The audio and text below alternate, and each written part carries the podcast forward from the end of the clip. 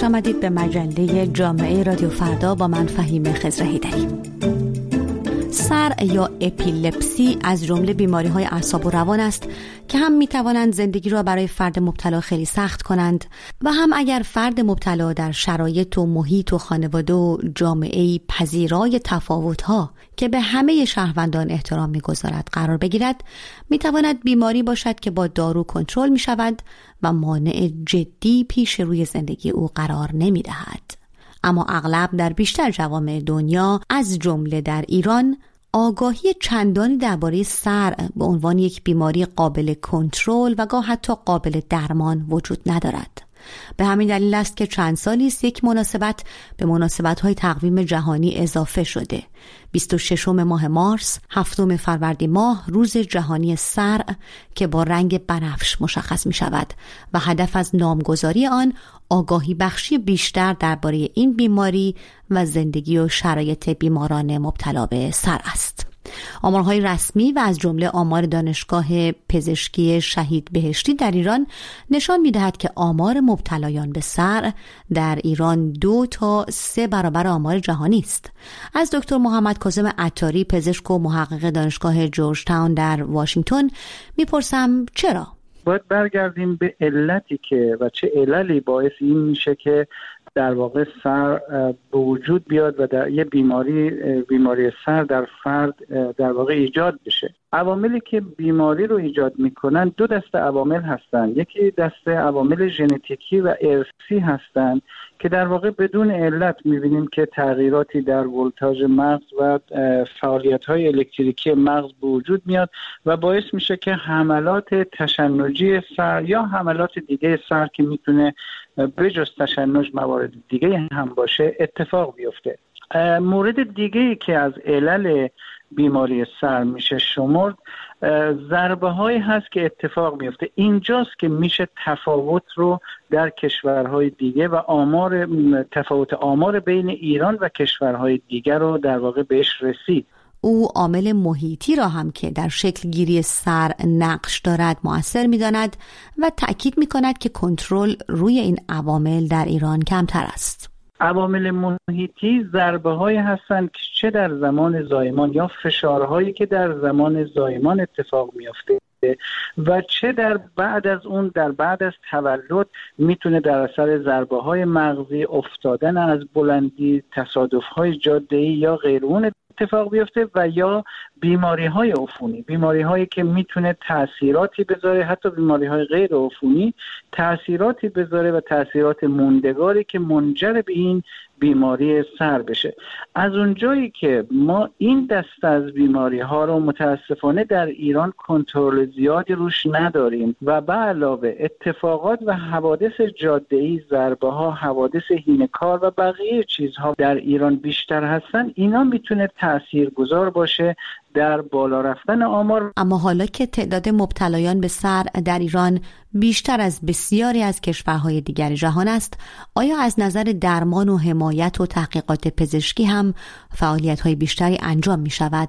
دکتر اتاری: خوشبختانه کادر درمان ما و اون غنای علمی بخش درمان و یا تحقیقات ما بسیار خوب هست و میتونه برابری و رقابت بکنه با دنیا. اما متاسفانه یه بخشی که خب به هر حال نادیده گرفته شده بودجه های تحقیقاتی هست. بیماری‌های اعصاب و روان از جمله بیماری سر آسیب‌های اجتماعی را هم به دنبال دارند و اغلب بسته به محیطی که فرد در آن زندگی می‌کند محدودیت‌ها و موانع زیادی را پیش روی زندگی عادی و روزمره او می‌گذارد. از این شنونده مجله جامعه رادیو فردا در تهران بشنویم.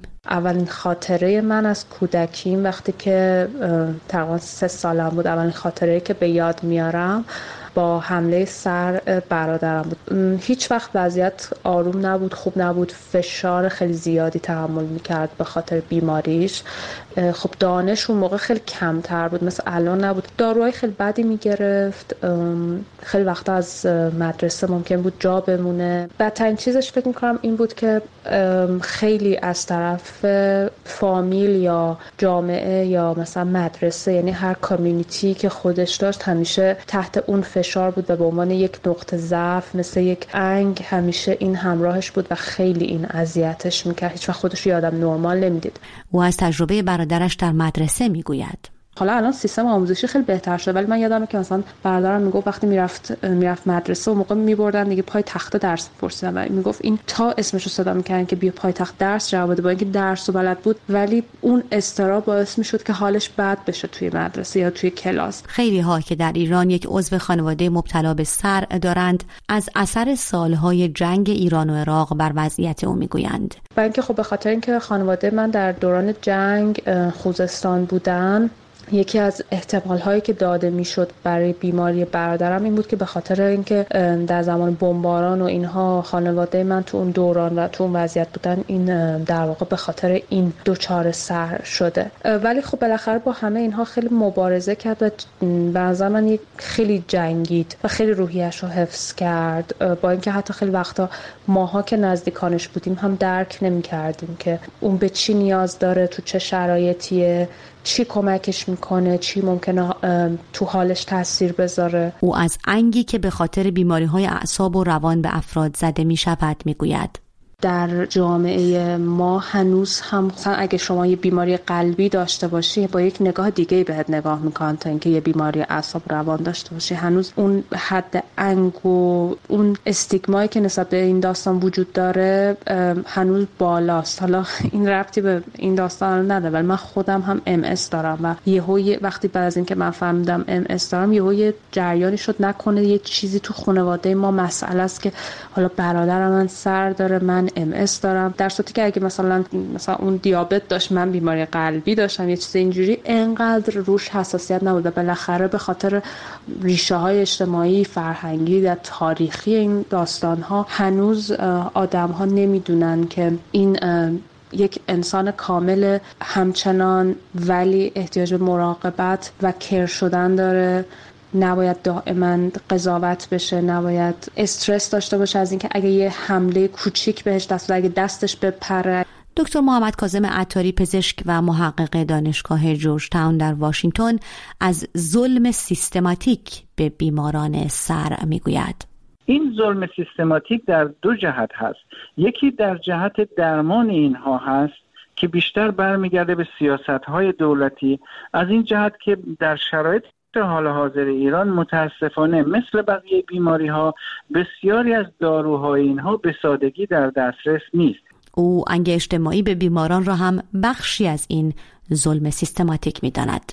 یک بخشش هم متاسفانه انگهای اجتماعی هست. این نگاه ها و این طرز برخورد میتونه تأثیرات بسیار بدی در شخصیت اینها بذاره.